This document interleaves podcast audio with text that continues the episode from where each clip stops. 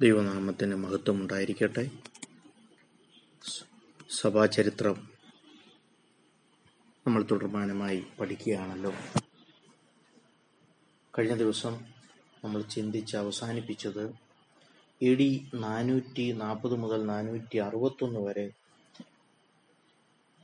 റോമിലെ ബിഷപ്പായിരുന്ന ലിയോ ഒന്നാമൻ അദ്ദേഹത്തെ ഒന്നാമത്തെ പോപ്പായി ചരിത്രകാരന്മാർ അംഗീകരിക്കുന്നു. കാരണം ചക്രവർത്തിയുടെ അനുമതിയോടെ പാപ്പായുടെ പരമാധികാരം പ്രാവർത്തികമാക്കിയത് ഇദ്ദേഹമാണ്. നാനൂറ്റി നാൽപ്പത്തഞ്ചിൽ ചക്രവർത്തിയായിരുന്ന വാലന്റീൻ മൂന്നാമൻ എല്ലാ ബിഷപ്പുമാരും പോപ്പിന്റെ ആസ്ഥാനത്തിൽ കൂടണമെന്ന് അദ്ദേഹം ആജ്ഞാപിക്കുകയുണ്ടായി. നാനൂറ്റി അമ്പത്തി ഒന്നിലെ സഭാ കൗൺസിൽ ലാണ് ലിയോ ഈ ഒന്നാമൻ ക്രിസ്തുവിന്റെ മാനവികതയും ദൈവികത്വവും ഹ്യൂമാനിറ്റി ആൻഡ് ഡിവിനിറ്റി അവതരിപ്പിക്കുവാൻ ഇടയായി തീർന്നു പൗരസ്ത്യ സഭ പത്രോസിന്റെ പിന്തുടർച്ചാവകാശത്തെ അംഗീകരിച്ചിരുന്നില്ല. അതുകൊണ്ട് തന്നെ ലിയോ ഒരു ആത്മീയ നേതാവായി മാത്രമല്ല ലിയോയെ ഒരു ആത്മീയ നേതാവായി പൗരസ്ത്യ സഭകൾ അംഗീകരിച്ചില്ല. പക്ഷെ ലിയോ ഒരു ആത്മീയ നേതാവായി മാത്രമല്ല അധികാരം നടത്തിയത്. റോമൻ ചക്രവർത്തിമാരുടെ ഒത്താശയോടെ ഒരു രാഷ്ട്രീയ നേതാവും കൂടെയായി ഭരിച്ചിരുന്നു എന്ന് നമുക്ക് കാണുവാൻ കഴിയും. പോപ്പ് ഗലേഷ്യസ് ഒന്നാമിന്റെ കാലത്ത് ചക്രവർത്തി സഭയെ സൂക്ഷിക്കണമെന്നും പോപ്പിന്റെ നിർദ്ദേശങ്ങൾ പാലിക്കണമെന്നും ശഠിച്ചു. അപ്പോൾ നമ്മൾ ഈ കാലാകാലങ്ങളിലുള്ള വ്യത്യാസം മനസ്സിലാക്കുന്നത് സഭ എങ്ങനെ രാജഭരണത്തിലേക്ക് കടക്കുന്നു? അല്ലെങ്കിൽ ചക്രവർത്തിയെയും സാമ്രാജ്യത്തെയും സഭയുടെ കീഴിൽ അല്ലെങ്കിൽ പോപ്പിന്റെ അധീനതയിൽ കൊണ്ടുവരുന്നു എന്നാണ് നമുക്ക് കാണുവാൻ കഴിയുന്നത്. അതിനുള്ള കാരണങ്ങളൊക്കെ കഴിഞ്ഞ ദിവസങ്ങളിൽ നമ്മൾ കണ്ടിരുന്നു. സഭാംഗങ്ങളെ സാധാരണ കോടതികളിൽ വിധിക്കരുത് എന്ന് മാത്രമല്ല പോപ്പിനെതിരെ ഒരു നിയമവും പരിപാടികളും പാടില്ല എന്ന് അദ്ദേഹം വാദിച്ചു. സർവലൗകിക സഭയുടെ പരമാധികാരി എന്ന നിലയിൽ പോപ്പ് എല്ലാ നിയമങ്ങൾക്കും അതീതനാണ് എന്ന് ഇദ്ദേഹം പോപ്പ് ഗലേഷ്യസ് വരുത്തി തീർത്തു. മനസ്സിലാക്കണമേ? അടുത്ത നൂറ് വർഷത്തെ സഭാചരിത്രം പഠിപ്പിക്കുന്നത് ചക്രവർത്തിമാർ പോപ്പുമാരെ ഉപയോഗിച്ചതും ദുരുപയോഗിച്ചതുമായ കാര്യങ്ങളാണ് നമുക്ക് കാണുവാൻ കഴിയുന്നത്. Pop Gregory.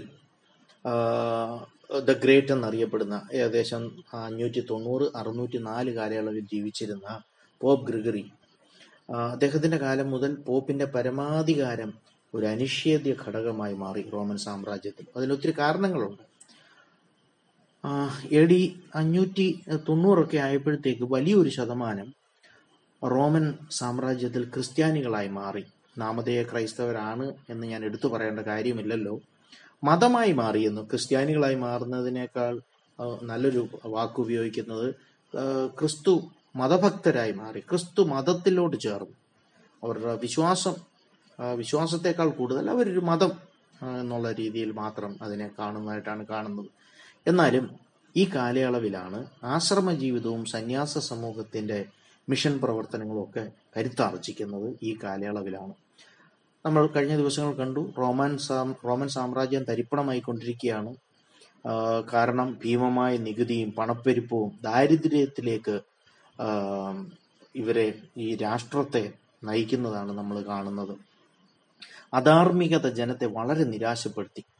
അരാജകത്വം തലപൊക്കിയപ്പോൾ പലരും ഒരു ശാന്ത ജീവിതത്തിനായി മരുഭൂമികളിലേക്ക് പലായനം ചെയ്യുന്നതാണ് നമ്മൾ കാണുന്നത്.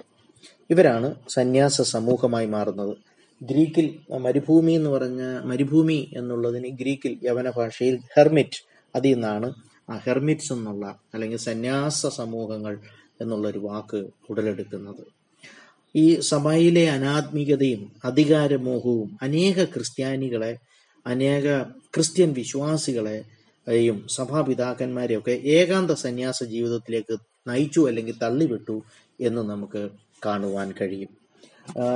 അതിനൊരു കാരണം ഈ നോസ്റ്റിക് ചിന്താഗതി ജ്ഞാനമാ ജ്ഞാനമതം അവർ കൊണ്ടുവന്നത് ഈ ജഡം നിന്ദ്യമാണ് എന്നൊരു ചിന്താഗതി സഭയിൽ അന്ന് ചെറുതായി സ്വാധീനം ചെലുത്തുവാൻ ഇടയായി തീർന്നു.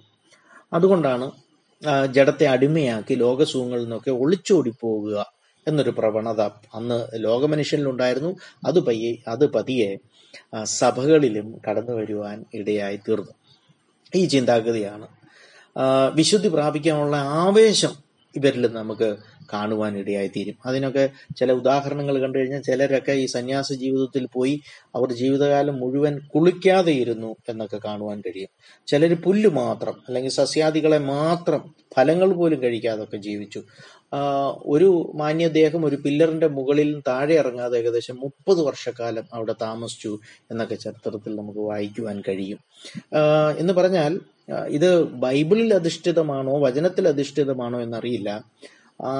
അവർക്ക് അവരുടെ ഒരു സ്വയാരാധന അല്ലെങ്കിൽ ജഡമോഹങ്ങളെ ഉപേക്ഷിക്കുക എന്നുള്ള ഒരു രീതിയിൽ അങ്ങനെ അങ്ങനെ പലരും സന്യാസ ജീവിതത്തിലേക്ക് നയിക്കപ്പെട്ടു. എന്നാൽ മുന്നൂറ്റി നാൽപ്പതുകളിൽ ജീവിച്ചിരുന്ന പക്കോമിയോസ് ആണ് ഈജിപ്തിൽ സന്യാസി ആശ്രമങ്ങൾ തുടങ്ങിയത്. ഇങ്ങനെ പലരും മരുഭൂമിയിലേക്കൊക്കെ ഓടിപ്പോകുന്നത് കൊണ്ട് അതൊരു ആശ്രമം ഒരു ഓർഗനൈസേഷൻ എന്തെങ്കിലും ഒരു കാര്യം സഭയ്ക്കകത്ത് വന്നു കഴിഞ്ഞാൽ ഉടനെ അതിനെ ഓർഗനൈസൻ ഒരു ഓർഗനൈസ്ഡ് സ്ട്രക്ചറായി മാറ്റുന്നതാണ് നമുക്ക് ദൈവസഭയിൽ കാണുവാൻ അല്ലെങ്കിൽ സഭാചരിത്രത്തിൽ കാണുവാൻ ഇടയാകുന്നത്. അങ്ങനെയാണ് സന്യാസ മഠങ്ങൾ. ഇപ്പോൾ നമ്മൾ പൗരസ്ത്യ സഭകളെ കുറിച്ചാണ് പഠിക്കുന്നത് വളരെ ഒരു വേറുകൃത്യം പാശ്ചാത്യ പൗരസ്ത്യ സഭകൾ തമ്മിൽ ഉണ്ടാകുന്നുണ്ട്. ഇപ്പോൾ ഞാൻ പറയുന്നതെല്ലാം ആ, പാശ്ചാത്യ പൗരസ്ത്യ സഭകളെ കുറിച്ചാണ് അപ്പോൾ ഈജിപ്തിൽ സന്യാസ ഏകദേശം മുന്നൂറ്റി നാൽപ്പത് കാലയളവുകളിൽ ഈ സന്യാസ മഠങ്ങൾ രൂപം കൊണ്ടു സ്ത്രീകൾക്കും പുരുഷന്മാർക്കും വെവ്വേറെ ഒക്കെ മഠങ്ങൾ ഉണ്ടായി വരുവാൻ ഇടയായി തീർന്നു. ഈ സന്യാസ മഠകൾ സഭോ സഭയുമായി ബന്ധപ്പെടുത്തിയത് മുന്നൂറ്റി മുപ്പത് മുന്നൂറ്റി എഴുപത്തി ഒമ്പത് കാലയളവുകളിൽ ജീവിച്ചിരുന്ന ബേസിൽ എന്ന ബിഷപ്പാണ്. മനസ്സിലാക്കണം. അതിനുശേഷം നമ്മൾ കാണുന്നത് അവരുടെ മിഷണറി പ്രവർത്തനങ്ങളാണ്. പൗരസ്ത്യ സഭയുടെ മിഷണറി പ്രവർത്തനങ്ങൾ ഒത്തിരി പറയാനുണ്ട്. എന്നിരുന്നാലും അർമീനിയ അർമേനിയയിലെ ഗ്രിഗറി അദ്ദേഹം രാജാവുമായി ആദ്യം രാജാവിന്റെ പ്രീതിയൊക്കെ സമ്പാദിച്ചു വളരെ മാന്യകുലത്തിൽ ജനിച്ചതാണ് ഗ്രിഗറി. എന്നിരുന്നാലും വിഗ്രഹാരാധന എതിർത്തതിനാൽ നീണ്ട പതിനാല് വർഷം ഇദ്ദേഹം ജയിൽവാസം അനുഭവിക്കേണ്ടി വന്നു.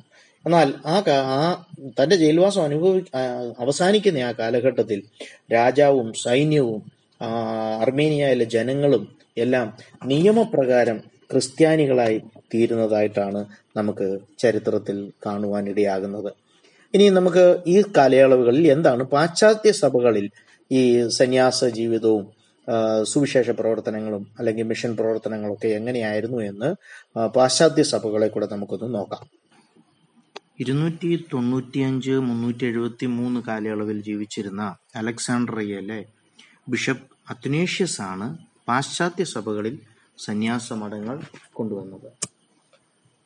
ഏരിയനിസം എതിർത്തതിനാൽ ഏകദേശം ഏരിയനിസത്തെ അത്നേഷ്യസ് എതിർത്തതിനാൽ ഏകദേശം അഞ്ചു പ്രാവശ്യം ഇദ്ദേഹത്തെ പൗരസ്ത്യ ചക്രവർത്തിമാർ നാട് കടത്തി എന്ന് നമുക്ക് കാണുവാൻ കഴിയും. ഇദ്ദേഹം സന്യാസിയായി നമ്മൾ മുമ്പേ കണ്ട അന്തോണി യുടെ സ്നേഹിതനായിരുന്നു. സെന്റ് ആന്റണിയുടെ ജീവിതം എന്നൊരു പുസ്തകം ഇദ്ദേഹം എഴുതി.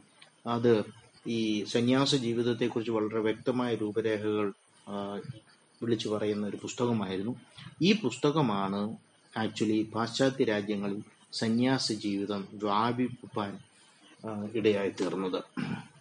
ഈ സന്യാസ മിഷൻ പ്രവർത്തനങ്ങൾ തുടങ്ങിയത് ഇത് സന്യാസ ജീവിതത്തെക്കുറിച്ചാണ് നമ്മൾ ഇതുവരെ കണ്ടത്. എന്നാൽ പാശ്ചാത്യ സഭകളിൽ സന്യാസ മിഷൻ പ്രവർത്തനങ്ങൾ സുവിശേഷ പ്രവർത്തനങ്ങൾ തുടങ്ങി വെച്ചത് ടൂഴ്സിലെ മാർട്ടിനാണ്. ആശ്രമം തുടങ്ങി അതിലൂടെ അനേക സന്യാസിമാരെ സുവിശേഷ പ്ര പ്രസംഗത്തിനായി ഇദ്ദേഹം അയച്ചു. സുവിശേഷ പ്രസംഗം മാത്രമല്ല അങ്ങനെയുള്ളവരെ സ്നാനപ്പെടുത്തുവാനും അവർ അങ്ങനെ അംഗീകരിച്ച് വരുന്ന ആ സ്ഥലങ്ങളിലെയൊക്കെ വിഗ്രഹങ്ങളെയൊക്കെ ഉടച്ചു കളയുവാനും ഒരു വലിയൊരു പട്ടാളത്തെ പോലെ ഒരു സൈന്യത്തെ പോലെ അനേക മിഷണറിമാരെ അയച്ചത് മാർച്ചിനാണ്. ഉത്തരാഫ്രിക്കയിലെ ഹിപ്പോ അവിടുത്തെ അഗസ്റ്റിൻ അദ്ദേഹം വിവാഹേതര പുരോഹിതന്മാരെ സഭാ ശുശ്രൂഷയ്ക്കായി നിയമിച്ചു നിയമിക്കുകയുണ്ടായി. അദ്ദേഹമാണ് പുരോഹിതന്മാർ വിവാഹം കഴിക്കാതെ സഭയ്ക്ക് വേണ്ടി ജീവിതം ഒഴിഞ്ഞു വെക്കണം എന്ന് ശഠിച്ചത്. അത് മാത്രമല്ല വചന പഠനത്തിനും അവർ സമയം കണ്ടെത്തി വളരെ സ്ട്രിക്റ്റ് ഷെഡ്യൂളായിട്ട് മുമ്പോട്ട് പോയി. എന്നാൽ അതിൽ കുറച്ചൊക്കെ ഇളവ് വരുത്തിയത് ബെനഡിക്റ്റ് ആണ്. ആശ്രമ മര്യാദകൾ ഒരു ലിഖിത രൂപത്തിലാക്കി. വളരെ കുറച്ച് സ്വാതന്ത്ര്യമൊക്കെ കൊടുത്തുകൊണ്ട് അതുകൊണ്ടാണ് ഈ ബെനഡിക്റ്റിൻ റൂൾ എന്ന സന്യാസ ജീവിതത്തിലുള്ള ഒരു നിയമാവലി നമുക്ക് കാണുന്നു അദ്ദേഹമാണ്. ബെനഡിക്റ്റ് ആണ്. അത് ലിഖിത രൂപത്തിൽ ഒരു റിട്ടൺ ലോ ആയിട്ട് സന്യാസ ജീവിതങ്ങളെക്കുറിച്ചും മഠങ്ങളെക്കുറിച്ചുമുള്ള കാര്യങ്ങൾ വ്യക്തമാക്കി തരുന്നത്. മറ്റ് ഈ പാശ്ചാത്യ പ്രദേശങ്ങളിൽ എങ്ങനെയാണ് സുവിശേഷം എത്തിയത് എന്ന് നമ്മൾ പഠിക്കുമ്പോൾ ബ്രിട്ടീഷ് ദ്വീപുകളിൽ ആരാണ് സഭ സ്ഥാപിച്ചത് എന്ന് നമുക്ക് വ്യക്തമായി പറയുവാൻ കഴിയുകയില്ല. പക്ഷേ പാട്രിക് ആണ് അയർലൻഡിനെ സുവിശേഷീകരിച്ചത് എന്ന് നമുക്ക് ചരിത്രത്തിലൂടെ കാണുവാൻ കഴിയണം കഴിയുന്നു. അദ്ദേഹമായിരിക്കണം അയർലൻഡിലെ സന്യാസ മഠങ്ങളും സ്ഥാപിച്ചത്.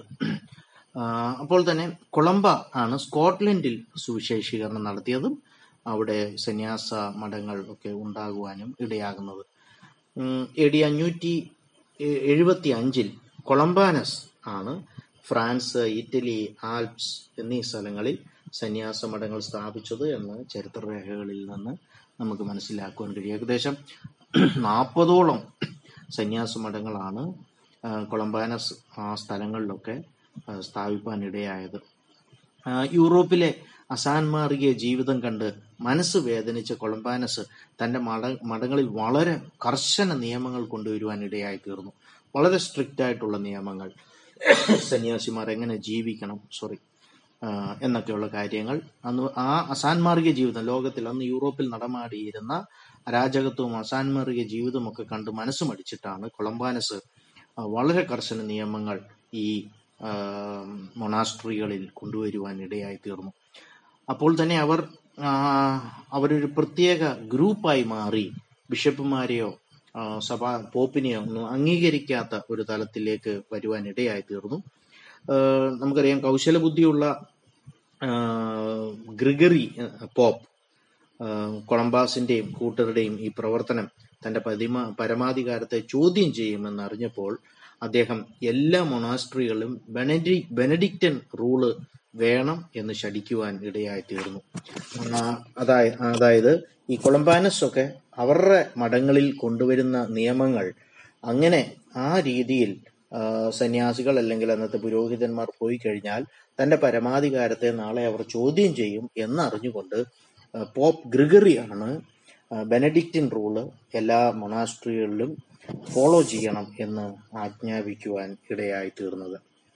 അപ്പം റോമൻ കത്തോലിക്ക സഭയ്ക്ക് ഇതൊരു പ്രശ്നമായി തീരുമെന്നറിഞ്ഞപ്പോഴാണ് അദ്ദേഹം ആ ബെനഡിക്റ്റൻ റൂളിന് വേണ്ടി കൊണ്ടുവരുന്നത്. ഈ കാലയളവിൽ നമ്മൾ പഠിച്ചു കഴിഞ്ഞാൽ അതായത് ഈ സന്യാസ മഠങ്ങളെയും സന്യാസ ജീവിതത്തെക്കുറിച്ചൊക്കെ പഠിച്ചു കഴിഞ്ഞാൽ ഒത്തിരി പോസിറ്റീവായ കാര്യങ്ങൾ നമുക്ക് അതിൽ നിന്ന് മനസ്സിലാക്കുവാൻ കഴിയും. സഭാചരിത്രം പഠിക്കുമ്പോൾ സുവിശേഷത്തിന് ഇവർ ഒത്തിരി നല്ല കാര്യങ്ങൾ ചെയ്തു എന്ന് നമുക്ക് മനസ്സിലാകാം. വിദ്യാഭ്യാസത്തിന് ഊന്നൽ കൊടുത്തു. സ്കോളർഷിപ്പുകളൊക്കെ സഭകളിലും ഈ മൊണാസ്ട്രികളിലും ഒക്കെ ഇവരാണ് ഇൻട്രൊഡ്യൂസ് ചെയ്യുന്നത്.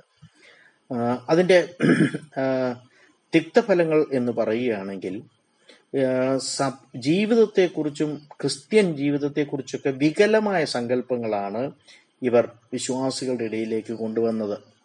അതായത് രണ്ട് തരത്തിലുള്ള ധാർമ്മിക ജീവിതം. ഒന്ന് പുരോഹിതൻ തന്റെ ജീവിതം താൻ പട്ടിണി കിടന്നും അല്ലെങ്കിൽ വിവാഹം കഴിക്കാതെയും ബ്രഹ്മചാരിയും ഒക്കെയായി അങ്ങനെ മുന്നോട്ട് പോകുന്ന ഒരു ജീവിതവും. സാധാരണ ജീവിതം വിശ്വാസികളുടെ ഒരു സാധാരണ ജീവിതം. അങ്ങനെ ഉള്ള രണ്ട് ധാർമ്മിക തലങ്ങൾ സഭകളിൽ കൊണ്ടുവരുവാൻ ഇടയാ ഇടയായി തീർന്നു ഇതിന്റെ തിക്തഫലങ്ങളാണ് നമ്മൾ കാണുന്നത് ഈ സന്യാസ സമൂഹങ്ങളുടെ. അത് മാത്രമല്ല ആ, വചനപ്രകാരമല്ലാത്ത പല കാര്യങ്ങളും എന്ന് പറഞ്ഞാൽ ശരീരത്തെ അടിമയാക്കുക ശരീരം ജഡം എന്ന് പറയുന്നത് നിന്ദ്യമാണ് അങ്ങനെയൊക്കെയുള്ള ചിന്തകൾ അങ്ങനെ കൊണ്ടുവരുവാൻ ഇടയായി തീർന്നു ഇതൊക്കെ ജാതീയ പശ്ചാത്തലത്തിൽ നിന്ന് ജ്ഞാനവാദത്തിൽ നിന്നൊക്കെ വന്നെയാണ് നമ്മൾ കാണുവാൻ ഇടയായി തീർന്നു അവർ ക്രിസ്ത്യൻ വിവാഹങ്ങളെയൊക്കെ അത്ര നന്നായി പ്രോത്സാഹിപ്പിച്ചില്ല എന്നാണ് നമ്മൾ കാണുന്നത്. എന്നാൽ ദൈവമാണ് ഏതൻ പൂങ്കാവനത്തിൽ ഈ വിവാഹം അംഗീകരിക്കുന്നതും ആദാം ഹവ ദമ്പതിമാരെ ആശീർവദിക്കുന്നതും കുടുംബം എന്ന ഒരു യൂണിറ്റ് ദൈവമാണ് എസ്റ്റാബ്ലിഷ് ചെയ്തത് എന്നും നമുക്ക് വചനത്തിലൂടെ കാണാൻ കഴിയും. പക്ഷേ അതിനെയൊക്കെ എതിർക്കുന്ന തരത്തിലുള്ളതായിരുന്നു സന്യാസ മഠങ്ങൾ ഓക്കെ നമ്മുടെ സമയം ഇവിടെ കഴിയുന്നത് കൊണ്ട് ദൈവം ധാരാളമായി അനുഗ്രഹിക്കട്ടെ.